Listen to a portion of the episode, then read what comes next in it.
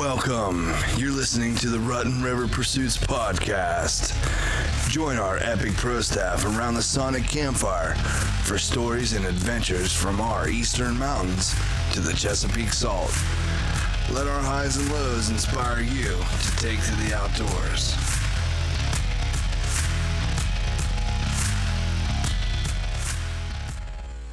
Hey guys, this is Uncle Catfish, and you're sitting around the Sonic Campfire. This is Rutten River Pursuits. To my right, I have my brother.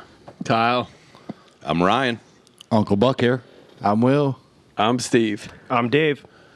So tonight, I have a good friend of mine, and uh, let me tell you, three-time runner-up, calling champion to me. I mean, that doesn't get any better than Travis Stauch from He's GP Calls. The real deal, isn't he? Oh my gosh. He is hilarious to sit with. He's got some of the best duck and goose stories in the business. And I mean, th- there- he's the only guy I know that goes out on the first day and, and fills trucks up, literally trucks. Yeah, and fortunately for us, like if we get to hang out with him, he actually sounds like a goose. Yeah. No, he doesn't. Yeah, it doesn't doesn't sound like some of the guys in our group. Not like we did. Actually, Travis sold me my favorite call, and uh, he got me into the Mo Kraken from GP Calls. Yeah, yeah. Uh, and uh, I'm still waiting for mine, Trav. it is amazing. Travis, welcome. How you guys doing? Thank you so much for having me on podcast. I'm looking forward to it, man. Listen, we all know how amazing you are at calling, but our but our listeners don't. I want you to just start this podcast off with a boom. What- Hit them with the hit them with the big hurt, man. How do you? Yeah, how do you kick off the year? I mean, how? I mean, Goose just came in. How do you do it? All right, so basically, uh, I'm gonna give you guys a little rundown of what I do. I'm gonna just act like I'm out in the field, see a group of geese out in the distance, call them in, call them back around into the decoys, take them. That will go a little bit something like this.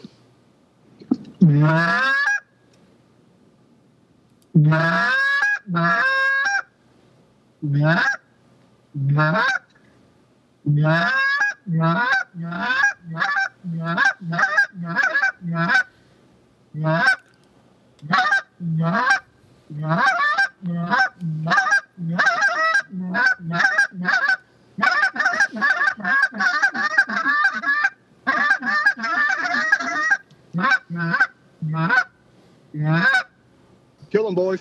Kill him, boys. that is amazing. I tell you what, boss, that's exactly why we love GP calls, and you behind them make them epic because that was amazing. Sounded awesome. It did, didn't it? And I I appreciate that, guys. I tell you what, I could absolutely use that in my ground blind all the time. So you're just gonna have to move up here. That's all it has to do. I'm gonna have to get. I'm gonna have. I'm gonna have to that either that or clone a mini me Travis just to take him out with me if he has his calling skills like that. So, Travis, when people come down hunting with you, Bub, what's uh, what can they expect out of a day? Like, what's what's your day consist of taking people hunting? So it starts way before that particular day. If somebody were to come down and want to book a hunt with outdoor action, you know, to come out and shoot on some birds with us, you know, we constantly scout. We're on the river. We're in the fields. You know, I myself hunt multiple states around the Chesapeake Bay area. But if we're talking about coming down and, you know, doing a guided hunt,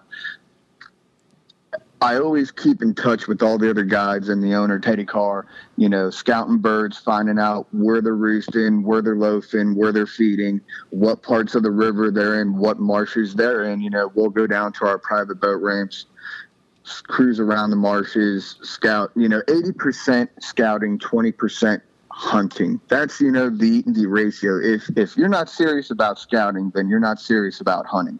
And don't get me wrong, you know, it's great being out there with your buddies. You know, of course, a bad day of hunting beats a good day at the office. But once again, we don't spend all this time and effort and, of course, expense. It is a very expensive hobby to go out there and not be successful. Um, so, that all said, people calm down and we'll meet up an hour before shooting time mind you, I'm up at two o'clock, one o'clock in the morning every day when it comes time for the hunting Wow. season to be in. You know, going out, putting out a lot of de- uh, decoys. You know, I I'm a big believer in putting out my decoy rig how it looks when the actual birds are in the area, in the field, in the ponds, in the fields, on the riverbanks, whatever it may be. Um, you know, not so much early season for these resident geese will I use what I like to call a Mondo rig. But once the migration shows up, I mean, I'll I'll have up to four, five, six, seven hundred decoys out in the fields out in Delaware. You know, when I'm hunting with with hunting private 700? hunt clubs, and it's been more, dude. You know, Wow. um, me and my good buddy little Dave out there in Delaware, we have these V boards, these black and white V boards, and he himself has 93 sets, and each set has three decoys on it. Plus, you know, we have upwards Three around silos, 20 right? Oh yeah, Three oh, yeah. You know the kinds get fold out and stuff, and you know, great, great. You know, and like on a side note, for all the people out there who want to have a big rig of goose field de- decoys, but don't want to pay the price it is to to have these full bodies and these shells and these silhouettes, you can make your own decoys, whether it's with that plastic cardboard you know you see on all of the political signs on the Yeah. side of the road you can get a lot of that stuff. You can get thin plywood you can get masonite. You can make your own decoys and that's a great effective way to be able and you don't have to be the world's best artist. You can paint the whole goose decoy black and put the white cheek and the white tail right on there. And i mean a lot of people will say ah those don't look as good as my avian full bodies. But you can't tell me they don't work when I've got a group of 50 Canadas in the decoys getting shot at over black and white decoys, you know? Um, and so it's all about trafficking birds and it's all about these migrators that are, you know, bouncing from refuge to feed, from feed to loafing area.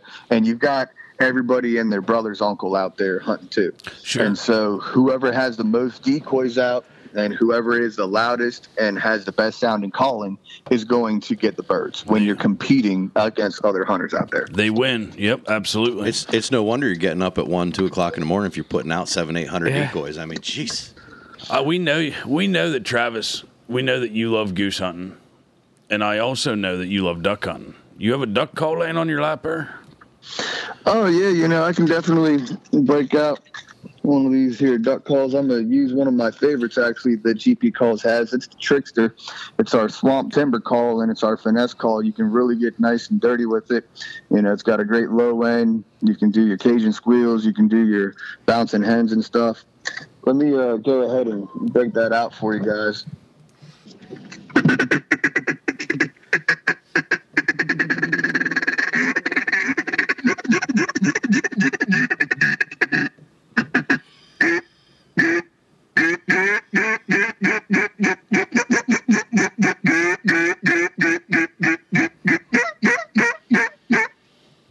Kill 'em, boys.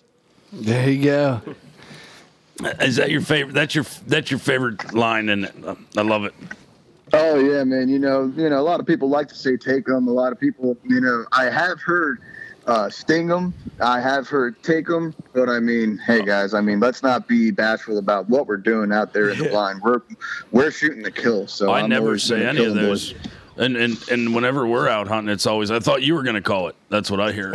That, that, that's, what, that's what I always hear. Why didn't you call it? They were close enough. As they were flying away. You know, I always like the uh, way my dad always explained how he was going to call a shot. You know, when I was a young buck and I was uh, out there to be the dog in the days where we were hunting the fields in Haymarket, Virginia, when I wasn't old enough or big enough to shoot a gun yet, and I was the dog. You know, people would always ask "Hey, John, so when these geese come in, how do we know when it's time to shoot?" My dad would always turn and look at him and say, by about my second or third shot, y'all boys raise up and stick the gun barrels out the blind and start pulling that trigger. Yeah, my dad always yells at me too. He's like, "I thought you were gonna call a shot." I'm like, "The first shot was calling the shot." You know, you should start shooting. It's okay.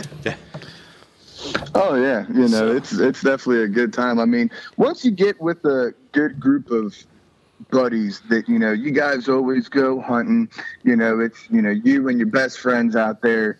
You know you guys all get a good feel feel for it. What you want is to not have to call the shot, not have to have something where somebody gets up and yells, "Take him!"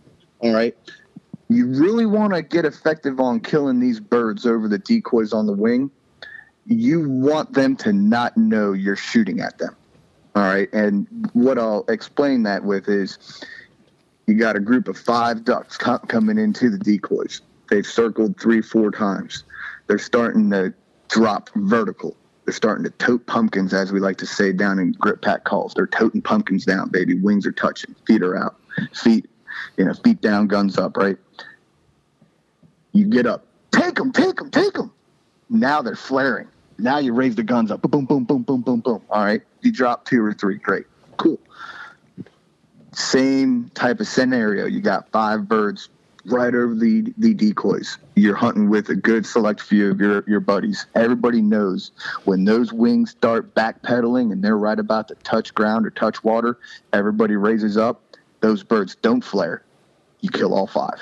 Well, when they're That's the way to do it. yeah, because when they're flaring, they're they're moving way different than what you can lead a bird. It's a, it's a, it's almost an optical illusion for me, and how I was always always taught when they're flaring, they're moving up and away. It's hard to lead that. You know, it takes takes a little bit of time to figure that out when when you're shooting. So when they're cupped up and they're and you're not they're not flaring, it's the best time to shoot.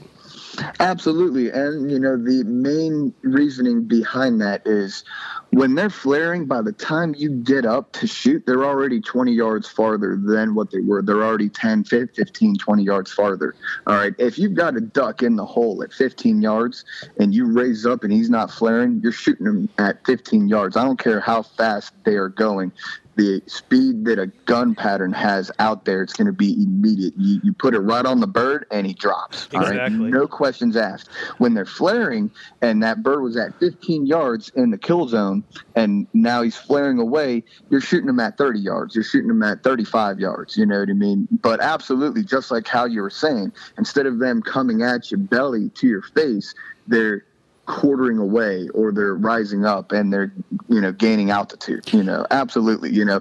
And the way i like to say you know one thing i like to say about this is guys these birds already have enough of an advantage or you know we don't need to make it harder on us you know. They already have off season where we're not allowed to shoot them they already have you know rules and regulations of this and that why make it tougher on yourself? You want it to be as easy as possible, which you can also go into people saying, well, you water swatted that duck. Well, that duck came in, liked the decoy spread, liked what he was hearing on the calls, landed in the water, and us water swatted him. Yeah. Old timers back in the day said you weren't doing it right if you didn't make those ducks touch water. Yeah, well, it's funny you say that because I had the honor of sitting in the duck blind more than once with Uncle Buck, with my brother Phil, and th- this group of ducks came in, and I I don't know what uh, there was a bunch of mallards, but there was one that one day we got a bunch of them ducks. What was that little guy that was a? Te- that was a teal. Was, no, I thought it was, we had another one. I don't know. It was, it was an odd duck for our area. But anyhow, we're sitting on the pond. We're sitting in the duck blind. The general already cooked us breakfast. A couple ducks come in. General called a couple. We got some ducks. And he looks over and he's like, Phil, you call this one. Phil's sitting there. Ducks come in. He's like, not yet. Not yet. Not yet. And they land on the pond, and everybody's getting ready to shoot. We're all antsy, and Phil looks over. I'm like, come on. He looks over at me and touches me in the leg. He's like, they're going to swim right on over here, Uncle Catfish.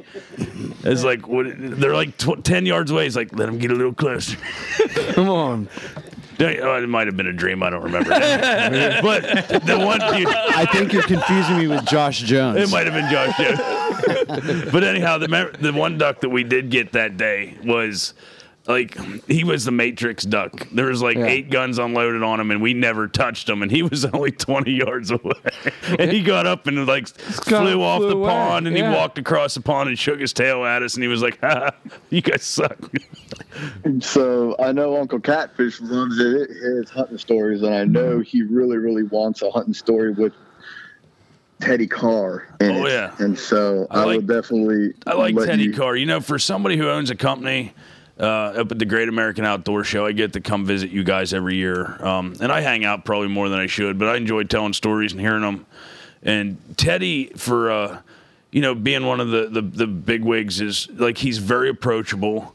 He's seriously super cool dude to talk to, and he never doesn't not have time for you. Like he's not one of the other guys at the booth. Like if you're not buying calls, they don't want to talk. You know, Teddy will actually sit down and just be like, "What's up, man? Let's." And I, you know, I if whenever he listens to this, I want to let him know that you know, it's super cool and uh, uh, straight up awesome dude, Teddy Carr. So. Anyhow, that Oh, was my man, shout I'm out in to a Teddy. totally different state, and I can feel Teddy's head getting bigger and bigger already. so we'll edit this part out. Teddy, I want my twenty five bucks in the mail uh, for what for saying that. To, you know, what you promised me to. Say. no, su- Teddy's super cool. I mean, Uh, he is a great guy, Catfish, you know, and, you know, him and his two sons, John and Justin, they own GP Calls. Teddy himself owns Outdoor Action. And, you know, I've been hunting for 24 years. I mean, yeah, I started out when I was a young buck. I was a dog and whatnot. I've been guiding for the last 11 years, you know. And through my guiding career, I've worked for a lot of different outfitters and guide services.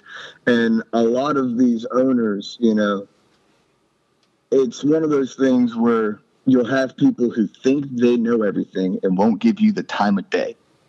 And then well, yeah, they're the guys. They're the guys I'm talking about, and you know, it's Yeah, you know, absolutely. like you know, I go in there and you know they don't know who we are. You know, not that we're anybody, but you know, we we know as much, if not a little bit more, than the normal guy that walks in the Great American Outdoor Show and. We walk up to a booth and ask questions and you know try to make small talk and there's just some guys that don't have a time of day for it but you know from Exactly. from day one what was it four years ago I met you guys something like that and Yep. you know, from day one, Teddy's like, "Hey, man, what's up?" You know, so yeah, he was very cool. Absolutely, and you know, and, you know, working with Teddy, you know, with the call company, with the outfitter, I was, you know, just like how, how I said, a lot of these guys that I've worked with, work for, whatever you want to call it, however you want to phrase it, you know, they think they they know everything and they won't give you the the, the time of the day. Teddy Carr, on the other hand, he kind of does know everything, and he will give you the time of day. And he's very humble about that, you know, and he's always down to exchange hunting stories, exchange conversation, you know, talk, talk, like just like how you said, catfish. You came up and you just hunted that morning, and you were talking to us about how your call was freezing out and it didn't, you know, make the sounds that you wanted it to. It didn't have the right pitch. We got you the mo crack, and you told Teddy and myself to my face, "I'm going to go hunting tomorrow morning, and I'm going to see how this works out." And what did we get the following day? We got pictures of dead birds next to you and the layout blind, and some really good photography skill with your cell phone of the Mo Kraken. Yeah, And uh. Absolutely, man. And you know, you know, I can't say uh, enough good about Teddy and his son John and his son Justin. You know, they're they're great guys. You know, we've been doing this GP calls thing for a couple years now. Yeah, we're we haven't been around as, as long as other call companies have. You know, yes, we are learning things and you know doing our way, but we design our calls for two main reasons and things, whatever you want to call it. We design our calls for the hunter. You can go out, you sound like a duck, you sound like a goose, and whether you're beginner, novice, intermediate, advanced, you can pick that call up and sound like a duck and sound like a goose. Absolutely, I'm somewhere in the middle, and I like you guys sold me the Mo Kraken, and you know I, I I wasn't I, I'm not going to say I was sold on it right away by blowing it right there to stand, but that you know just using it a little bit that night, the next day, yeah, we killed a pile of geese with it, and it, it sounded amazing with just a short amount of time owning it. You know, I remember that day like it happened yesterday, and your exact words were, "I don't know," because because I gave you the call, and I was like, "Dude, try it." And and and your exact words were, "Oh, I don't know. I mean, I don't want to, you, you know, pick up the, the call, and you know, I don't know." And so I said, "Dude, just pick it up, try it." And that first honk, you put the call down and you looked at me and you said, "Holy crap!" And I said, "I told you it was an easy call to blow." And you know, ever since then, like you say all the time, you know, you you've been sold on it, and you know, that goes out for a lot of the people out there that are listening in. You know, if you don't believe what I say and what other people say about these calls, about them being user friendly and for the hunter, then I challenge you to give it a shot and try them out. Yeah, I do too. I'll back you on that. You know, because there's calls out there that are meant for, and this goes well along the lines of what I was saying about equipment, having confidence in your equipment, liking what you're having. You know, there's a whole lot of different calls out there with all these companies nowadays. You know, go out and try them out. But I challenge you to try these grip pack calls because I promise you, you'll pick one up, you'll honk on it if it's a goose call, you'll quack on it if it's a duck, and you'll be sold. You know, that's all it, it takes, you know, and, and the realistic sounds that, that they produce is what the hunter goes after. You know, Yeah, it it's, is. It's all about hunting. You They- know what I mean? It's all about getting the birds in the decoy. They speak for themselves. I mean, out of the Great American Outdoor Show, there's a lot of guys in the call section, you know, the uh, waterfowl hall, if you will, and you guys are out of calls. Travis is literally making calls like two three, two days before the show's over. He's making calls sitting there because you guys sell out before everybody else. Because once they I try made- them, they buy them. I totally made that mistake. It, I don't. You remember last year, Trav? I was like, I waited till like the last day. Yeah, we never, we normally do whenever we're we're shopping. When we're there, if we go to buy something, we wait to the end. Yeah, I mean, And you went up and I'm like, Trav, you got that Mo Kraken? You got, you know, get me a, a duck call, and he, bud, uh, you know, I, I can't. I got, we got some more supposed to come in, but I just, yeah, You can't keep. They're too hot. that's my can't keep Travis them. I don't remember me sounding like catfish when I was telling you that. That's It totally was, it was on day seven of the show. You were pretty tired. You're, yeah, Oh, okay. Yeah, yeah, yeah. That's true. I was a little raspy. you're a little, you're not that far off either. Well, if you rem- so- if you remember, half your guys were sick by the end of the show. You're like Catfish's little brother. Even Zane didn't feel. It's it's, it's Zane that was there, right? The tall young fella. Catfish light. Yeah, yeah, absolutely. Even Zane didn't feel well. I don't believe so. Now, Travis, Oh, yeah. for uh, What's up? for guys like myself that are This is So- tall. This is tall Kyle, by the way, just tall- to make sure that Kyle, you're so- not talking to DK. for guys like Oh, okay. myself. This that- is TK. This Yeah. isn't DK. All right, cool. Gotcha. This is TK. Um, for guys like myself that are subpar when it comes to the duck calling and the goose calling, what would be the GP calls that you would recommend for somebody just trying to get into it, basically just- just finding their pitch and trying to work their way around a duck and a goose call? What would you recommend for Probably them? just sticking to the camera. That's the best.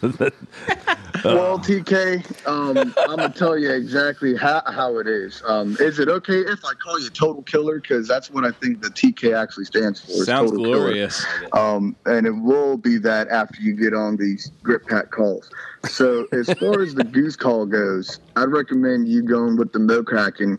You know, um, that's a call that I'll have anybody who says I do not call my other buddies call. I don't sound good on a call.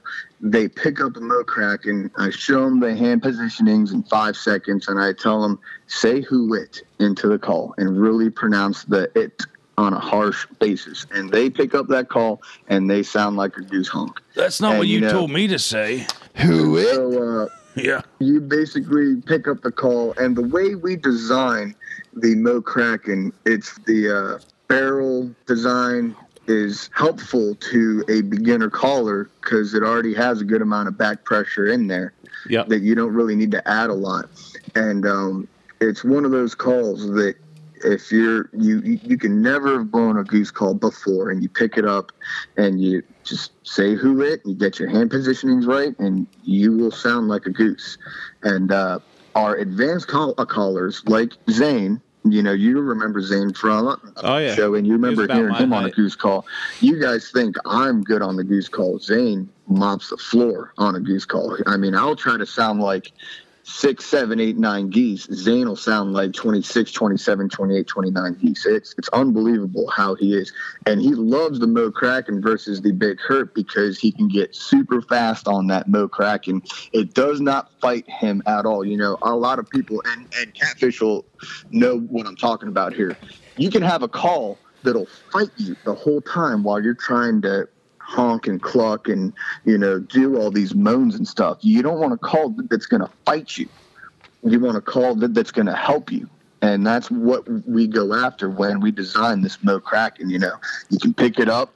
It, if you're a intermediate caller, you can sound a lot better on it, and you'll be like, "Oh my god, you know now that confidence boost you have when you're calling at those geese you can be somebody who's never called before you pick that up and you sound good on it and so that's what We got some of our young hunters, Travis. I mean, you met Dalton, uh, Jimmy Hunt's boy. Uh, we got and uh, some of his relatives and buddies that have come hunting with us here this past year. That I let them try the Mo Kraken, and you know Dalton came back to you and got one this year. But they all instantly became like better callers the day we hunted. Like it was just it's it's that user friendly. Absolutely. And, you know, my apprentice, my protege, whatever you may call it, Dylan Nestor, I got to give a shout out to, to him real quick. So he's, him, him and his grandfather, Mark, they come hunting with us with outdoor action all the time.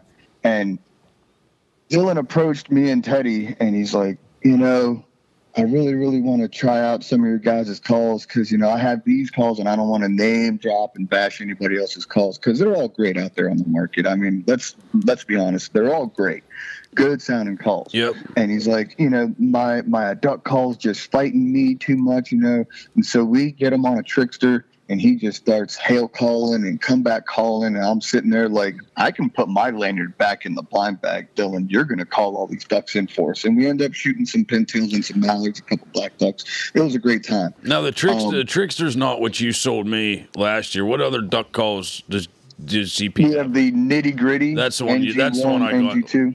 Yep. I got yep. that one last year. Yeah.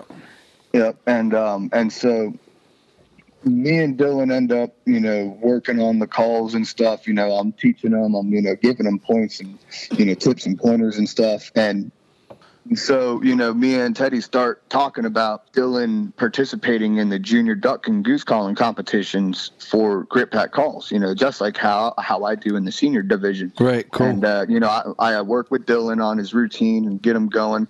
Last year, he goes up and and he's all nervous and stuff. And he's like, "Oh, I don't know about being on the stage, man." And I'm like, "Look, just go out there, act like you're calling out some ducks. You know the routine, you practice it, you sound great.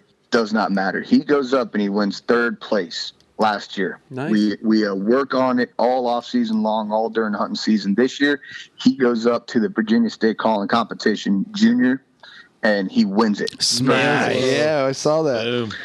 And so, you know, I mean, you know, yeah, me winning second place three years in a row, it's awesome. It's cool. It's not, hey, man, like old Ricky Bobby said, if, if- if you're not first, you are last. Being call you to see Deuce. Dylan. There can't win. be two number ones. That'd be 11. Yeah. Yeah, e- exactly. And so, you know, I was just smiling from ear to ear to see Dylan go up there. As much work as that kid has put into it in his routine and how he sounds, and to go up and win it, I was just, and you know, me and Teddy, we were just sitting there like, this is the future of GP calls when it comes to these competitions. Is Dylan? Why don't know. you Why don't you take his routine? His routine is exactly like my routine. Oh, I'm just, Oh, Absolutely, absolutely, and uh, you know, I'm looking. This was his last year in being able to compete in the junior division, and and so I'm looking forward to you, you know, com- competing against him moving forward. You know what I mean? And so, you know, I was kind of joking with him. I was like, yeah, well, you know, I was able to get second place for three years in a row, but now it's looking like I'm going to be taking third place, or maybe I'll get second place and you'll get first place. Yeah. And, and so, you know, it's definitely good, good times. But yeah, um, yeah, you guys, as you guys Yeah. are the real deal. Placing the way you do, and it's not, it's not easy. Like, and you're, I don't know. We were Travis has spent a lot of more hours than, than you can imagine behind the calls, building the calls, using the calls to get to where he's at. Though I mean, it's, I mean, I'm I'm like a mediocre, like a maybe six out of ten on a goose call. maybe a five out of ten on a on a duck call, and that's in a room of people that don't know how to call. So, but when you get when you hear Travis up at the show call, he sounds just different than the other guys in the room, and it, yeah, and that's what brought me to his stand. I heard him calling. That's what took me originally to GP calls was Travis blowing that goose call in goose season. And I went over and went, I want to sound like that guy. And I feel bad because I know that like the the connection over the phone, it, you're not going to get that translation. Well, these guys just have to get on and hunt with Travis to figure it out. That's that's that's the truth. I mean, but you're not going to get that translation that we hear it at a at the show or Right. or be out in the open, out in the fields with them. It's I'm- it's ridiculous. I've got some. I know we're running kind of short on time, but I have some personal questions that I've been wanting to ask you. Um, what that you could maybe help me with? There's um, I have a very difficult time, which should be the easier, of bringing a pair in. Travis, what what what calling cadence or what should I be doing to a pair that's going from A to B that has just really got no interest in me? I I can turn them sometimes, and other times they don't even want to look at me. So It's difficult it's when a- it's only two. Yeah, yeah. Whether it's a pair of ducks or a pair of geese, this is how you got to approach it. You know, anybody can be out there in the field or in the marsh and blow their lungs out through a duck or a geese call. And you got to call with your eyes. You got to be able to watch these birds. The birds are going to tell you what you need to do. And so, whether it's a pair of geese, let's say it's a pair of geese, all right, and and they're flying from right to left, and they're about uh, let's say over a hundred yards out, all right. I'm gonna go ahead and just let them know that I'm there, okay. Give them a quick honk, you know, give them a cluck or two. If I see one of the geese's wings slow down a little bit, or lock up, or head turn, or speed up, they're letting me know what I need to do. And so let's say I start honking at these birds, all right, and they're not even paying me any time of day. And then I start giving them a couple double clucks. Now their wings are starting to slow down. That's telling me that the double cluck is the call to use. So I'll give them another double cluck. All right. Now their wings are starting to lock up. I'm going to keep on hitting them with that same double cluck, whether it's a high double cluck or a low double cluck or somewhere in the middle. All right. I'm going to keep on that same pitch and that same tone and that same speed that's going to keep them interested. And that's usually what you got to look for. See, a, a lot of people, they'll. So what would you birds- what what would you start with? If there's there's two geese coming by, would you honk at them first? Yeah, I would, you know, give them a, you know, and and like here's the other thing, you know, people who think about it aren't getting it. It's all in the gut feeling. I've always said, you know, your brain's gonna lie to you. Your gut isn't brain ever lies to me going to lot. lie to you. Uh, absolutely, so does mine. You know, I'll I'll I'll overthink things and I'll be like, oh man, dude, you know, this is what I need to do to get these birds in. It doesn't work like that. Your gut feeling never lies to you, and so whatever my gut feeling tells me at that time when I'm calling, that's what I'm going to go with. And so, say I'm calling at them and I'm doing a couple honks, and they're not their their wing beats still the same. They're not looking over. You know, you can tell when you know ducks or geese they they got that head turn. You, you know what I mean? You know, you got to just call with your eyes. And I'll honk at them, and they're not doing anything. I'll, I'll I'll cluck at them, and they're not doing anything. I'll throw a spit note at them. All right which is the call I used at the end of the goose routine I did at the beginning of the show. Oh yeah, yep. All right. And then boom, their their head turns and I'll hit them with another spit note. Spit note, spit note, spit note. And they're starting to slow down their their wing beats, hit them with the spit note. And now they're locked up and they're turning. All right. They're telling me that that spit note is what they're keying in on. That's what they're liking to hear. I'm not going to stop that and start going to honks and clucks. My mind might tell me, all right, now change it up and start doing this, but your brain lies to you. Your gut feeling is like, dude, that spit note got them locked up. Keep And I- on hitting that spit. And some of the guys that I've hunted with around um, like to do that. They like to throw every note out they possibly know, instead of you know doing what you're saying. So and uh, here's my second question then. So you got them coming in. At what distance do you stop calling them? Like, uh, or like. So I guess that goes. There's a two part question here. At what at what point do you stop calling? You calling right to the point where you're going to shoot? Oh, I stop calling when I say kill them. Yeah. All right. And Absolutely. you know, there's so my old man, my uh, dad always told me, once you got birds turned and coming in, you got to keep them honest. You got to keep them on that line. And whether it's with geese, you know, you can do it with a honk or a cluck or a spit note. What we're just explaining, you would want to keep on doing the call that got them to turn and come in and lock up and start dropping altitude. Okay. If it's a duck, you can do it with a simple cadence. You can do it with a quack. You can do it with a soft feeding chuckle. You know, you got to now. Here's where where people screw up. Boom, they hit the call. You know, birds turn, and oh oh oh oh, oh stop calling, stop calling. They're they're coming in. What ducks and geese do when they're on the water, in the field, feeding, loafing, they talk. Once something alerts them, they all raise their, their, their heads up and they go quiet. So, speaking fluent in duck and goose, why would you want to go quiet? That's telling them that something's wrong. Right. Well, that makes sense.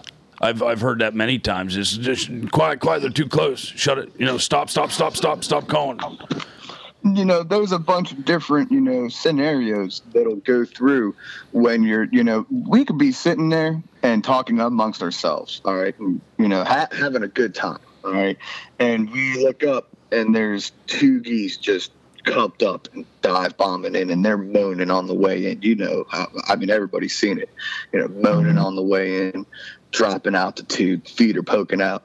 We haven't even picked up the call why would you pick up the call? They're they're doing it. They're doing it on their own. There's times I'm hunting in the marsh and it's January and we've got birds that have been shot at all the way down from Canada through New York, through Pennsylvania. Yeah, I shot at them here too. Yeah. Yep, and uh, you know, through Delaware and Maryland, and now they're in Virginia, and they're call shy. How does and, it feel? How does it feel, by the way, to know that the only birds that you get are the ones that I missed? It feels pretty good because catfish, I, I love you, but there sure is a lot of them.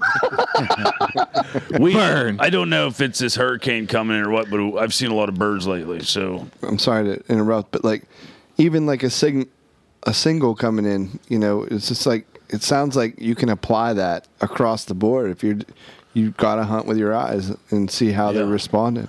Are you ever throwing a flag to turn their heads? Like when you first see them, just kind of throwing a flag for a little bit. Are you using that at all?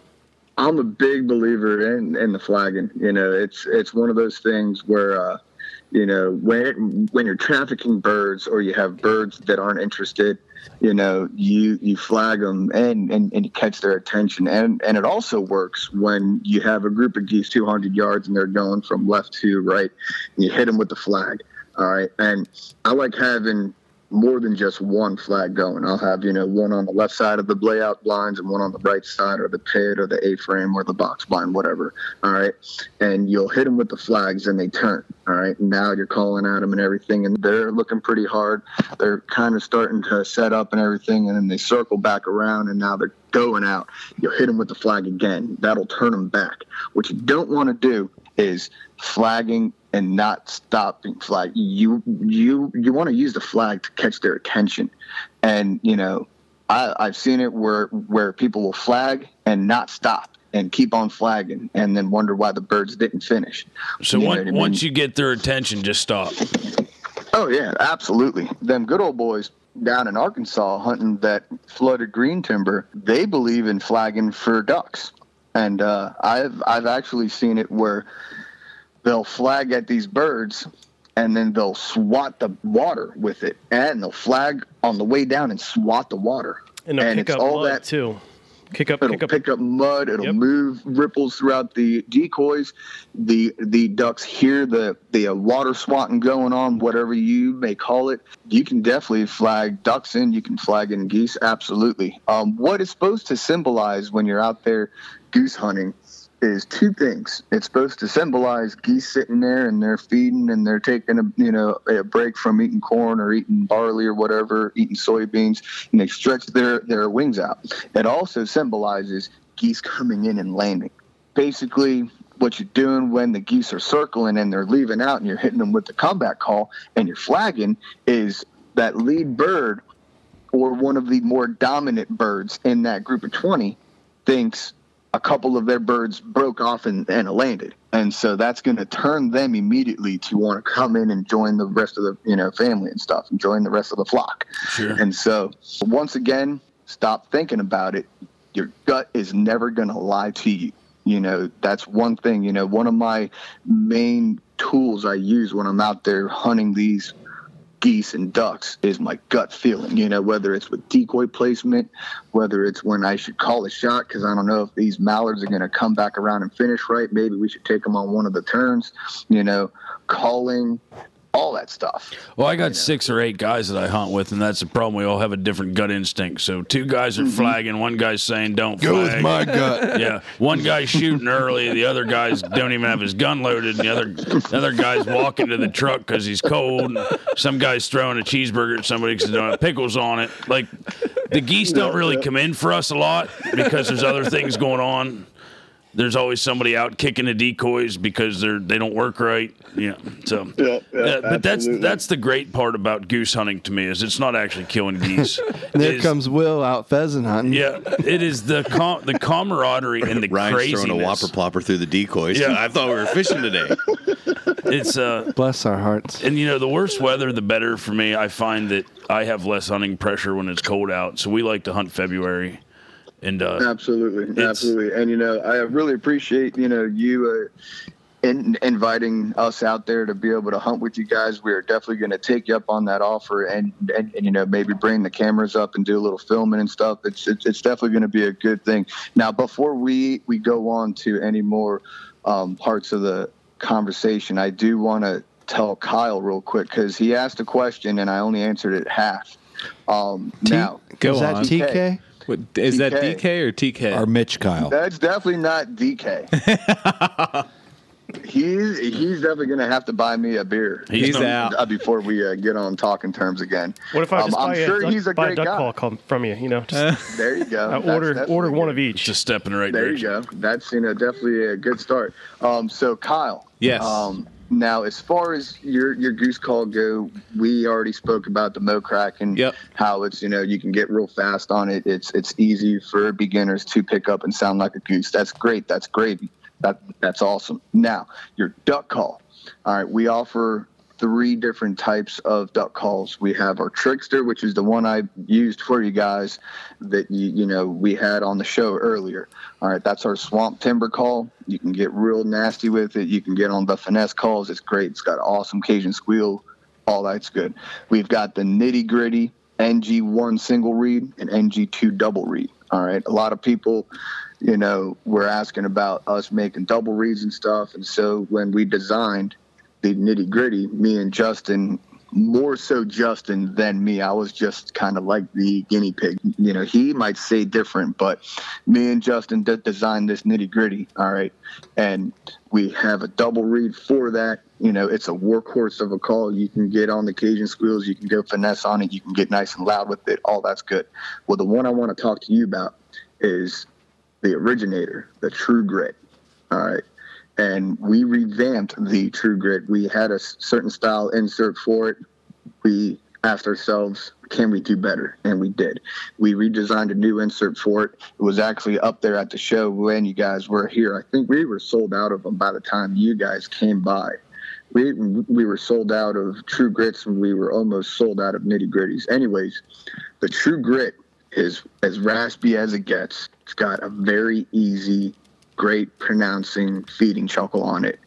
And the reason why this would be good for you, somebody who's new to calling, Yep. is because a call that won't fight you as much when you pick up a duck call. Some people can pick up a duck call and sound like a duck on it and be like, What am I doing right? Some people can pick up a duck call and not sound right on it and say, What am I doing wrong? The raspier the call, the easier it is for somebody to pick it up that's new to calling and sound like a duck. Makes you sense. know, a, a, a feeding chuckle that's easy and rolls rolls off the tongue. That's something that you can pick up and just immediately start doing. You know, whether it's your realistic sounding feeding chuckles or it's your machine gun style feeding chuckles. You know, it's it's it's definitely one of those things where I just wanted to finish that up. I didn't want to leave it hanging. no, And, yeah, uh, definitely appreciate it. Tra- Travis, what, do you, Absolutely, check it out. what Go do you mean by the call fighting you? So, how easy it is to use the call and produce the sounds that you're going after. You know, whether it's a goose call that has a real thick reed and it you need to add a lot of back pressure with your hand positionings and it's just really hard to crack over you know from doing that nasally murmur to the actual cluck and a honk all right it it's fighting you a lot and for a duck call you know if you try to do a feeding chuckle into it it's kind of acting a little stiff on you and it's not really rolling through you know it's it, it's fighting you all right? And so once again when we design our calls and, and we tune them up we tune them up so they don't fight you as much you know? The the, the last thing you want to for example, for a new caller, the last thing you want is you're already nervous about calling at ducks because you're like, oh man, I'm a new caller. You know, I mean, Jesus, when Travis does it, you know, he just sounds like a bunch of ducks and this and that. And I don't know, I don't know, I don't know how I feel about it.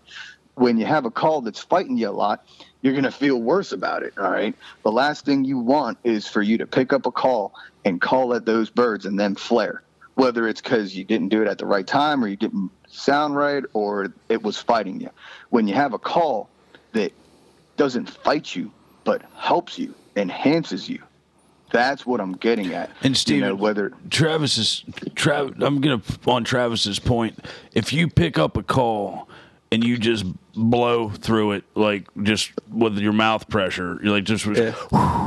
It's not going to sound anything like what you want it to. You got to blow from your gut. You know, you got to blow from your diaphragm uh, to make it sound. You, like the remember the gowit that he was talking about? Yeah. Good. Yeah. Well, he there's certain sounds that you have to make to make the goose call make a certain sound, and it can fight with you if you just don't have the little techniques Mo air. Right. More yeah. air. So, so if I'm a new, it can make the wrong caller- sound. I guess that's I'm trying to tell Steve Travis help Steve understand. It can make the wrong sound even though you're trying to do it right. Yeah, you're supposed to say who cooks for you, who cooks for you all. Yep, that's that's the who owl call. That's right. So, so if I'm a new, That's the who duck. Yeah, he's trying to locate some birds, some turkeys. so if I'm if I'm a new caller, You, and which you are. which Which you are. I don't. I'm not. I'm, I think new caller would probably be uh, like a Can you? complimentary statement of me. So if, if Can you I'm hear me now? someone, yeah. How do you know when you've got it right? First, First- that's kind when, of a, when Travis tells you that's good. Yeah. It's- Or he I'm says gonna stop. put away. I'm gonna put away my lanyard and let you call Stevie. That's how you know. well, How you I know don't live close to trap. right? Yeah. So how, how do I know How if I'm you gonna? know when you got it right is is you pick up that call and say you've got a duck call and you've got a group of nine mallards flipping around and you make a noise out of that call and those ducks turn in and light up right in the kill zone and you raise up and you pull that trigger three times that's how you know and this goes into some- something deeper this goes so deep. All right. This goes deep. I'm talking way in there. All right. I've hunted with lots of different hunters. All right. I've hunted with guys who have won championships. I've hunted with guys who you're sitting there looking at him, man. You're like, his goose call seriously sounds like a bicycle, like a bike horn. Oh, there's uh-huh. nowhere even close. like a clown car. Exactly, like a clown nose, whatever you want to call it. All right. Uh, uh, now, uh, I've heard pe- people sound amazing on calls and flare birds. I've heard people on calls that you're like, is this guy serious right now? And it does not take somebody that sounds amazing on a call to call in birds. What it takes is somebody who calls with his eyes, watches these birds, listens to his gut, and his gut feeling says, blow into that call right now, and you blow into that call, and the ducks hear it, the the geese hear it, and it was right at the perfect timing. Calling has a lot to do with timing, timing, gut feelings, and making noise, baby. That's what it comes down to. And I want to add to that, and it, and staying in your blind. Stand I have got I have a lot I have some really good friends that like to get out and walk around in the corn stubble because there's no geese around. And then they'll run to the blind after the geese are already over top of us. And they're like I don't know I- we flagged them and everything. I don't know why they didn't come in. Well I'll tell you why they didn't come in. Because they were you were standing looking at them outside your blind You need This new the- friends, bud. This goose thing Yeah. is pretty hard. You know, they, uh, So anyhow, Travis is absolutely correct. Sitting still and staying in your blinds a, a good, another good tip. So it sounds like there's really no substitute. The the only way to get better is to get out and find birds and Well, that's see how you That's can screw them up. fishing. I mean, Yeah. it's You can read books on fishing and hunting deer and elk and you know d- d- geese, ducks you, until you get out and do it and fail and fail until you win. You'll never get good at It's it. like and you know that's a good good good point that catfish just made right there because back when i was younger you know when i was a young buck my dad always you know i've learned everything from my dad when it comes to this yeah i've learned things from your teddy cars and the other people who i've worked with and worked for and people who i've hunted with i've even learned stuff from you know cat I, you know catfish you know i mean hey now I feel special. i i never want to you're making the feel day. I say I know everything and I don't want to learn anything else is the day I'm going to stop hunting. Yeah, day you quit, right? So my dad gave me a Yentzen double reed and a old single reed duck call and sure a beef shot, flute. right? Yep. All right. He said you're going to learn how to call these uh, these birds in. And I was like six or seven. I was a young kid or you're All right. grounded. yeah, exactly. And you know, I was like, well, I could do homework, or I could honk on this goose call. Great, I'm gonna honk on this goose call. And so, um, when we were in the blind, and you know, it's my dad and his hunting buddies, and he's telling all of his hunting buddies, Travis is calling in the birds. a lot of pressure. And they would hoot and holler, and I would call at birds, and they would flare. I was a kid. I didn't know what I was doing, but exactly how Catfish says, it's that experience. It's it's that failing that will get you to where you need to be. I would rather And fail as a kid than a than a forty year old. I was thinking the same thing. Yeah. Just saying. Yeah, and it's true, but it is like anything. I mean, it's. Look, look, look what happened to Phil this year. Get back into fishing hardcore. What did we learn by failure? Don't use four pounds. Don't use use four four-pound pound test line, or you would have had a monster. Unless you're ice fishing. Don't But next summer, you won't have that on there, and you'll No. catch him. don't use a five year old deep cycle battery. Speaking of Hold on, this is the part of the podcast where we stop and just speaking of, of pick on Phil. These are all very specific examples. These are lessons. I'm glad we went into the pick on because I actually had a decent question here, Travis. First time caller, Long time listener. long time listener. Phil Buckman here, Uncle Buck. Thank for you. Nice of you to join us tonight, Phil. Um, Long time listener. First of all, why don't Single reed, double reed. Please tell me why you there is a single, why there's a double. if there is what's there anybody u- used at for, this what do you table, get? if there's anybody at this table that loves duck hunting, Oh. I think out of all of us, I think Phil actually has his tail feathers ruffled the most.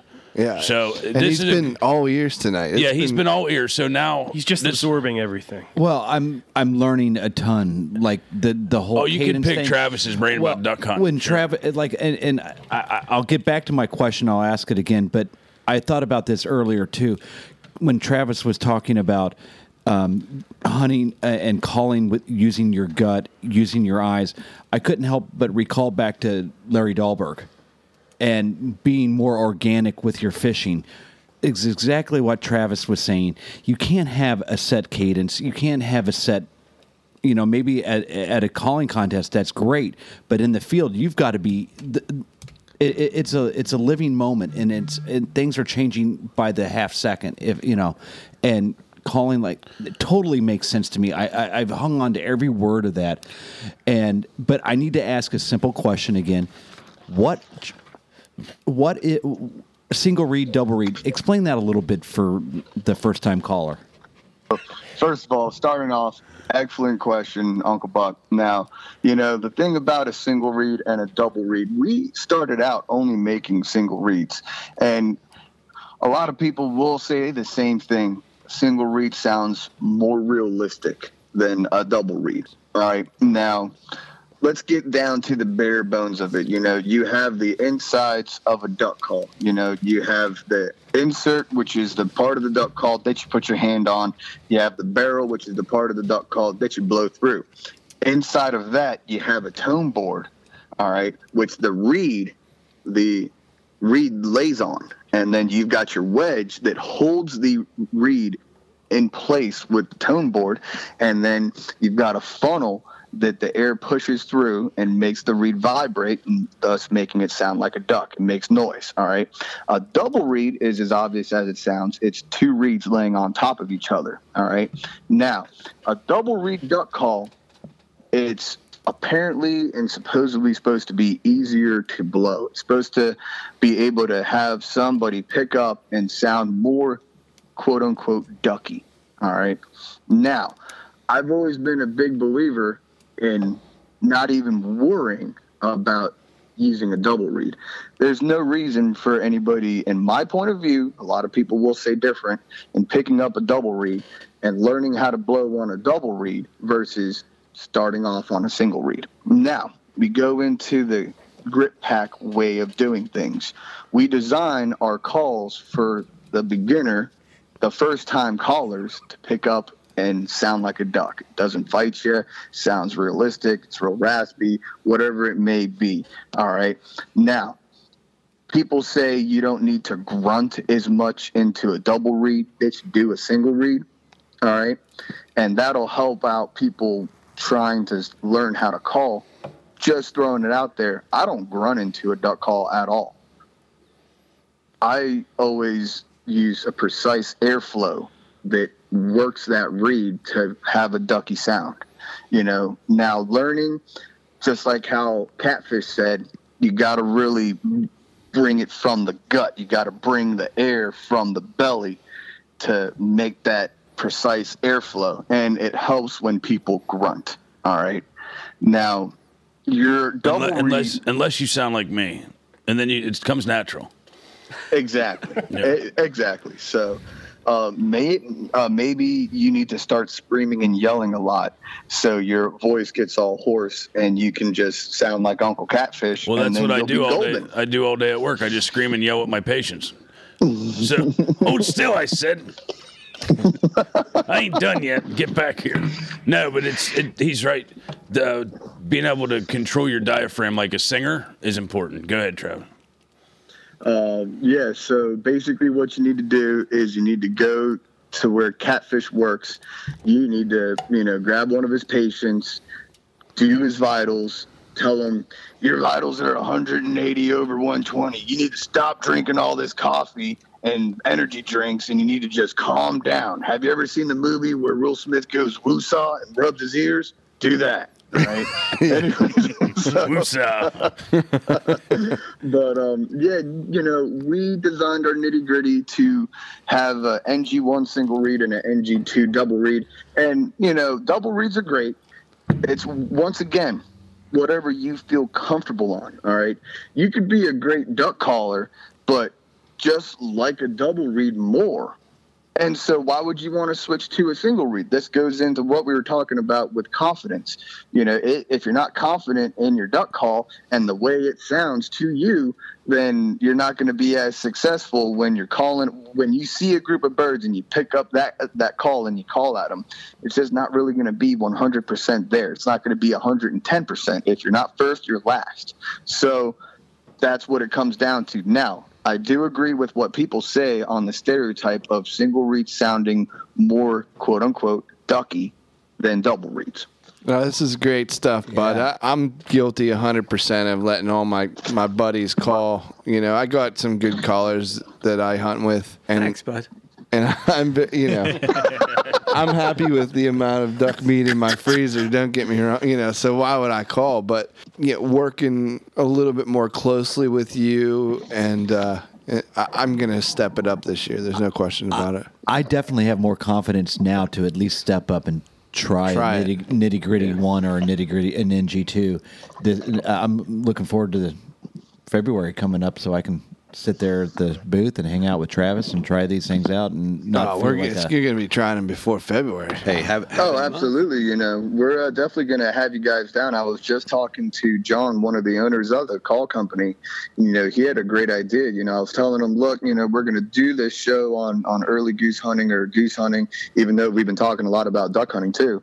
Um, we're going to do a show on duck hunting at the end of October, beginning of, of November. And then I was like, John, but they also want to come down here and do a hunt and then do a podcast afterwards. And John goes, I've got a better idea.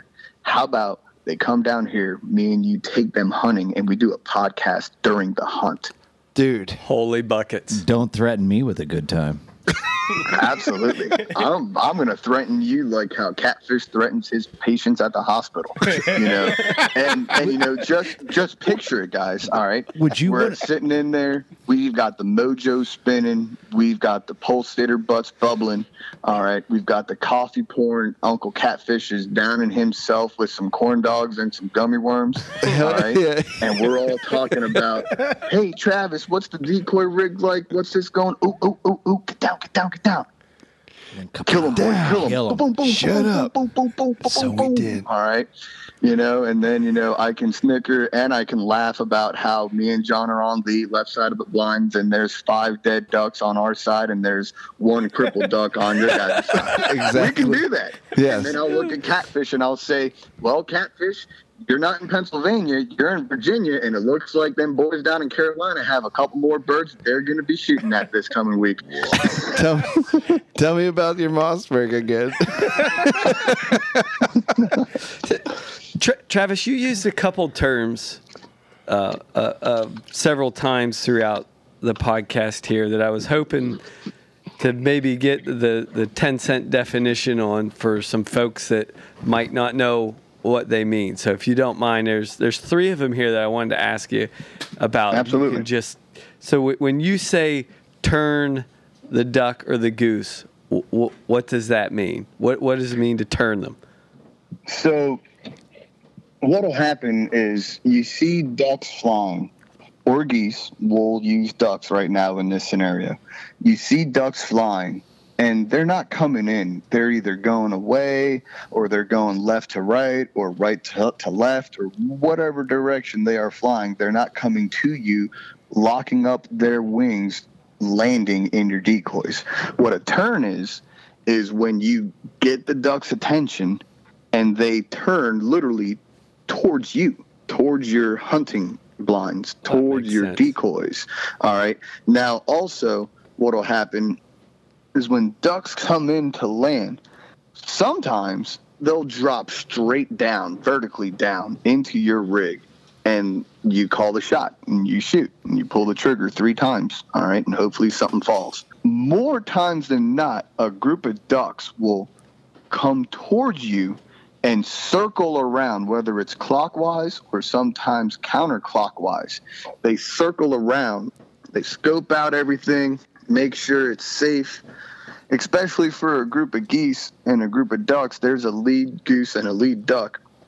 Usually for ducks, it's the hens because the drakes are following their girlfriends. But for geese, it's the lead bird. It's the dominant bird out of that group of geese that's there to protect his flock. And he'll circle around because he wants to make sure his flock is safe coming in for a landing. So, what happens when they circle around you is you'll call at them as they're going away and they'll circle back around, they'll turn back around. And you can talk them into landing. You know, that's what a turn is. Talk is- them into is cupping. toting pumpkins, baby. Feet down, guns up. That's the way to do it. So the the other the others was cupping and flaring. What what is a what is a cup and a So- flare? Cupping up is uh, basically when a duck's flying, his wings are flapping up and down, right? Right. Great. when he cups up, his wings arch and lock up and stop moving. And that's basically what a duck or a goose does to Okay. slow down. A, a duck isn't going to fly 45 miles an hour and slam into the ground or into the water. You know, they have to cup up and spread their wings out and, you know, kind of slow down to come in and land safe, uh, safely. Kind of like how on an airplane, when an airplane's getting ready to land, all of its extra wing panels open up and extend out The flaps so it can slow down. Yep, absolutely. Absolutely. And, you know, ducks will do that with their wings and they'll also open up their tails and they'll kind of just parachute. It's kind of like when a parachute opens up. You know, they they slow down to come in for a landing. Now, mind you, there are some diver ducks that don't really do that because they don't have the you know big wing set like how puddle ducks do. They don't have big tail uh, tail feathers like how puddle ducks do. And I've seen diver ducks just kind of just slam into the water because they're a diver duck and that's how they land. I'm a diver. yeah, yeah. I'm a bluebill. I'm a redhead. You know, and so that's what happens now. Oh, slam. Um, so yeah. now flaring when ducks and geese flare, it'll leave a sour taste in your mouth. It'll really, really get you feeling down and out for the count. Because what happens when a duck flares is he's coming in, he's looking good, he he turns, he cups up, and then he doesn't see something that he doesn't like, mainly because they're going into catfish in his buddy's rigs and they see somebody out walking amongst the corn stalks kicking over decoys. They see catfish and and hear his raspy voice get down there's birds coming in you idiot. Oh my god i'm i could pummel you right now. They see you know Ky- like- kyle over there looking at his goose call being like i don't think i should call it these birds or not. And and they see uncle buck sitting there being like Hey guys, They'll get closer. First time caller, lifelong hunter. you, you just told me when to kill him, and I'll point that gun barrel outside the blind and pull the trigger three times. All right. And so basically, And what happens when a duck flares or a goose flares is they'll start flapping their wings as fast as possible and gain altitude and do very agile moves to get away ducks getting in that close when when they hear a human being that they didn't know was there scream out take 'em boys! They immediately start to flare and try to get away Yeah. all right? And so you know it's it, and and it'll play tricks with you because especially with geese and like this goes in it's like you know people ask me well well how far do i need to lead these geese you know geese don't look like they're moving fast but they really are moving fast. You know a lot of people say well travis how far away were those geese when we did a pass shoot on them you know and, and a pass shooting is something where they're not decoying and they're just flying by and you pass shoot them you shoot them on the pass. There's shots where they're decoying in and they're kind of hovering. You'll see ducks or geese cupped up and kind of just floating on down into your rig. And then when they flare, they're going twice, three times, four times as fast as what they were. And it plays tricks on your eyes and and and you miss and you shoot behind them because you were thinking that that they were just easing into the decoys and now they're speeding up and they're going. Yeah. And so they they definitely At you that know at that point, I normally aim half the body of the goose in front of them. That's not. I mean, that's that's what I do with my gun, and and I mean, that, and that, that's like when they're already in close to the decoy set. And you're right; they are moving fairly fast. And like he's saying, the evade, the the flare. I mean, once they turn and fly away, and you're shooting at the back end of them instead of the front end of them, you know, especially in late February, it's it's tough with uh, steel shot to put them down anyhow. So Absolutely. And you know, talking about what we are right now, I'll I'll tell you guys a couple things I do when it comes to shooting at these birds, all right? So the main thing is, you know, I like to use the, the pointing finger method. All right. I'll hold, so I'm a righty, so I'll have the uh, right hand on the trigger, right? And I'll have the gun stock up in my right armpit, and I'll hold the the uh, stock of the gun with whether it's a pump where you would pump the gun with you know just below the the barrel for for new time listeners or people new to the sport. I'll hold that part of the gun and my pointing finger will be out parallel with the barrel pointing at what i'm aiming at. And so basically if you're sitting there and i'm sure uncle ben or uncle buck see Yeah. you're calling me a Tyler, and You can now I'm call calling Uncle you You can call me Uncle Ben. I'll be in the rice paddies Oh, with yeah. you, shooting Uncle duck. Ben, yeah, man, absolutely. And so, Uncle, Ben- ben. right now could San not Francisco make eye contact with catfish. all right, Cerrone. I definitely missed something there. I'll tell you. Uncle Ben's now. Rice-A-Roni. Yep, a- absolutely, absolutely. And so, basically, with the pointing method, which is what I'm getting at, is Uncle Buck can sit there and not look at catfish, but with his peripheral vision, point at his face. Do it right now, Uncle Buck. All right. So don't look at cat. Just look over at the corner that we had Mitch sitting in because he's in timeout. All right. Yeah. But Look at point, Mitch. But point with your pointing finger at catfish's face. All right, with your peripheral vision. Now, look down along your arm and what your finger is pointing at, and see is is it directly on cat catfish's face? No, it's completely off of them. Okay, wrong guy to use for that, for scenario. All right, now But I, I, I, I, but Travis, I'm, I'm going to back you up on this. I, I'm totally, I was totally getting what you were, were saying because you, you look at what you point at. It- it- exactly, You look exactly. at where you point, or where you look, you will point at. Where you point, you'll look at. And, And so, what I'm getting at here is people who try to look down the gun barrel and you know at the bead at the end of their gun and and and look at that and look at the bird. No, like Pete, like you can do it, but here's what I like to do. I like to have my pointing finger out because what I point at, I'm on amen. dead on. And so basically when I raise up on a bird, I'm pointing at it. All right. And and and as it's flying, I'm still pointing at it. So I already know that I'm on that bird. Now, this is the second part of what I feel is crucial. And you know, I show this method to clients that are doing guided hunts with the outfitter, outdoor action. I I, I do this with kids on a youth hunt it's the four B's of shooting. All right. Say you have a duck going from left to right. All right. The first B, you start behind the bird, the bird. You swing through the butt, past the bill, then you boom. The four B's of shooting bird, butt, bill, boom. All right. And what that does is it accelerates your swing, your follow through, and you get enough lead. Where Catfish was saying, I'll aim about a goose and a half length in front of the bird. If you swing through the shot, start from behind the bird, and you catch up, you're going to swing as fast as they're flying.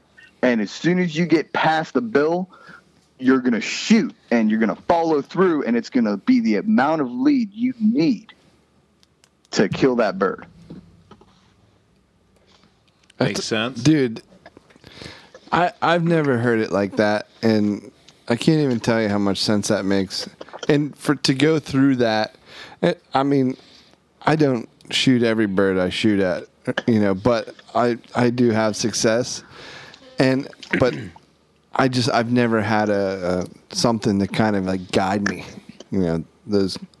So I do appreciate that. That that's unexpected for me to learn that tonight. Yeah, that was very Absolutely. Absolutely. You know, and it's a lot of those things where, you know, a lot of people they'll and don't get me wrong. It, it, it dude, your adrenaline spikes through the roof when you have a group Yeah, of 30 true. pintails drop, dropping right into the decoys. And you're not going to pick the gun up every time and be like, am I pointing? And am I starting at the bird's butt. And what did he say about a butt? I don't know what he was saying, but dude, I'm telling you, He's always talking start about behind the bird. What? Well, you see those long sprig tails on a pintail, and your mind just goes crazy, anyways. Yeah, that- Absolutely, absolutely. Yeah, we are we are bumping up on time, Trav. I I can't even tell you. It's been uber informational and super fun. The guys are you know we're all kind of like "Well, how how have we hunted over the last couple of years without you? We got to do a part two. It's just a, I mean we could do this for hours. So I'm uh, excited to get my hands on a GP call. That's that's now my number one mission. I don't think So- Travis is going to sell you one, honestly. I'm still in time. Wait, now. who's this talking? That- that's Oh, okay, this Mitch. is Mitch. Oh, great. All right, how you doing, bud? Doing good. Hey, I'm ready to buy a call. I thought we were on good speaking terms then. We are. All right. Think of how it'll be if you buy two calls. life will be better. and a guided hunt. Yeah. Oh man, you might be my best friend after this conversation. There you go. what I really like is if you go up, uh, you know, and obviously you guys can go on on their website and uh, and buy these calls. But if you go to the the, the Great American Outdoor Show, you you can actually see Travis and meet Zane, and you you guys can go right to their booth. It's in the Waterfowl Hall, and get your hands on these calls and try them before you buy them. And uh, I mean, you're gonna buy them. They're they're awesome. But Travis, if you ask him, listen, man, what am I doing wrong with this double honk? What am I doing wrong here? Um, why can't I get this thing to to to, to moan properly? And he'll show you. He'll take his time to show you. So you guys get down there this year, this February. You're gonna be there again this year, right, Travis? Oh yeah, all show long. You know, it, brother man. And don't go on the last day because the Mo Kraken probably will be sold out. It don't matter how many they bring, they always sell out. Um, and uh, so do yourself a favor. There's going to be, like, spoiler alert, there's going to be a new call out this year. It's all black and silver. Has my name on it. It's the Uncle Catfish. You're going to get your hands on one of those it's, it's a really raspy goose call. Get And, uh, it's a triple reed, actually, so it'd be all good. One for the dorsal fin. It's got a dor- Yes, absolutely. I know I'm going to walk out with uh, one of those NG ones or twos, depending on which one I can make sound like a nitty better. gritties, bud. Yeah. nitty gritty. nitty-gritty. I love mine. Yeah, it's a good time. And and here's another thing about um, GP calls, if, if you will, Travis is I'm really really extremely tough on my equipment. No matter what I own, from backpacks to, to archery equipment to Kayaks. my, my kayaks, my rifles. Um, last year, I actually accidentally, now it was an accident that I actually, I believe I ran over it in the snow, my Mo Kraken, and I knocked the reed out of it. And I called up GP, texted Travis. It was fixed in a day. Like they they sent me stuff out that same day to get me stuff. Um, Is that because it's catfish? I mean, I, I don't know. Is or is that kind of normal? No, I'm sure they'll fix it if you if you screw it up. Well, what happens when you buy one of our calls is you yourself become a part of the grit pack. And, you know, it's one of those things where you're lifelong, dude. Like, you're a part of the grit pack, you're a part of the family. And we take care of family. All right. And, you know, yes, we do have that lifetime warranty. You know, even if it's for a simple retune, you know, say, you know, you have your call tuned up exactly like how Zane tuned it for you and, and, and you love it. And then it just one day it just kind of gets a little out of tune. You send it back. We'll get Zane down, you know, down there to tune it up with your call in particular, cat catfish. Mm-hmm. When you texted me, I drove from Northern Maryland down to Southern Virginia, Central Vir- Central Virginia that night when Teddy called me and he said he had your call, and I tuned it up exactly like how, to the best of my abilities, mind you, it was three years later, Yep. to how it was. And I remembered exactly what it was you were looking for in a call and sent it back to you the very next morning in the mail, overnight shipping. Yeah, All it, right? it was Bam. it was amazing customer service. Wow. It really was. Absolutely. Well, you know, I'm happy to be stand part of the behind Grit it. Pack. Absolutely, absolutely. And, That's you know, hundred happy to percent have you in accurate. Like I, I you know, catfish and I we debrief from the outdoor show, all these shows we go to. Yeah. and you know he just I could go to any call maker in that room you know, and and talk and and and buy their calls, but. It's a lot like at R2 when we like Travis is on the phone. He's part of our brotherhood. He's part of our family now. People that are become our friends are on the show. When a company like GP and Travis and they say, "Hey, when you buy a call from us, you're part of our grit pack now." That means a lot. Yeah, You- it's I mean- better than any kind of warranty you can give me. Yeah, Yeah, he did like you go out of your way to to see them, you know, to go there to see them, to talk to them, and uh, and coincidentally, you know, the last couple of years now, I'm part of, you know, I haven't used the calls out in the field, but I mean, I can walk up to Travis and give him a tickle if I wanted. Yeah, absolutely. I like tickling Travis actually. Tickle fight. Well, what happens is, you know, we make these calls and we design these calls, and you know, we believe in our product and we stand behind our product because we do have a quality product. What it comes down to is, like we were just saying, you know, once you buy one of our calls, you are a part of the Grit Pack, and we're not going to leave anybody behind when it comes to, you know, oh man, I lost my reed out of my goose collar, the reed split, or whatever it may be. It can go on to being like, dude, man, I can sound good on a goose call. I can honk on it, I can cluck on it, but I can't do that spit note that you're talking about. Catfish knows. I mean, this past year, while we were talking and you know having a good time at the show, I was retuning somebody's call and showing them how to do the more advanced calling on there. There is nothing that we won't do when it comes to customer service. We had one of our members of the Grit Pack buy a call, and his nickname is Bomber. And he has an engraving that he likes to have. It's the shape of a bomb, and it's dropping down like you know. He uh, he was big into the military. He wanted to have that engraving on his call. So we had him send over the PDF file. We sent it up to our engraver, said, look, put this on the call right below the GP call engraving on the insert. Got it back. He absolutely loved it. I mean, there's nothing we won't do. You know, yeah, we offer our calls in traditional colors smoke, black, ivory. If you, you know, translucent blue. If somebody wants a smoke barrel with a translucent blue insert on their goose call, we'll do it for you. Yeah. You know, we got a lot of talking to do here, Trav. Black and So- orange, baby. That's awesome. And to go out of your way for everybody like that, and especially the military and things that, you know, we love to cater to them. Listen, brother, I can't thank you enough. All these guys around the table are saying, Will, thanks for calling Travis. He's amazing. Don't don't think Trav for a second though that we're not going to have you back on at the end of season to tell us some of your hunting stories. Yeah, and we got to talk about. I mean, I, we t- this is mainly the goose, co- you know, conversation. Let's talk about some ducks later. Yeah. oh, absolutely, man. Absolutely. I'm sure we'll have some stories to share back and forth, you know, come a month from now. I mean, goose season is in here right now. This for us, and uh, there's lots of geese in the area. So Tra- hopefully, hopefully Saturday afternoon, maybe we'll have some pictures for you. Awesome, Trav. How can they find you? So you can find us on Instagram at GP Calls, GP underscore calls.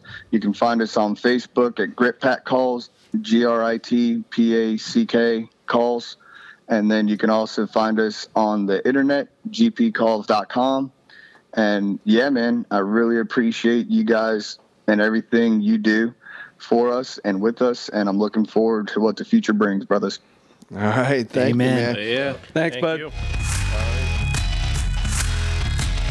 Thanks for listening to the Rut and River Pursuits podcast. Follow the R2 Pro staff by searching Rut and River Pursuits on Facebook, Instagram, and Twitter. Until the next episode, we need to see you in the outdoors.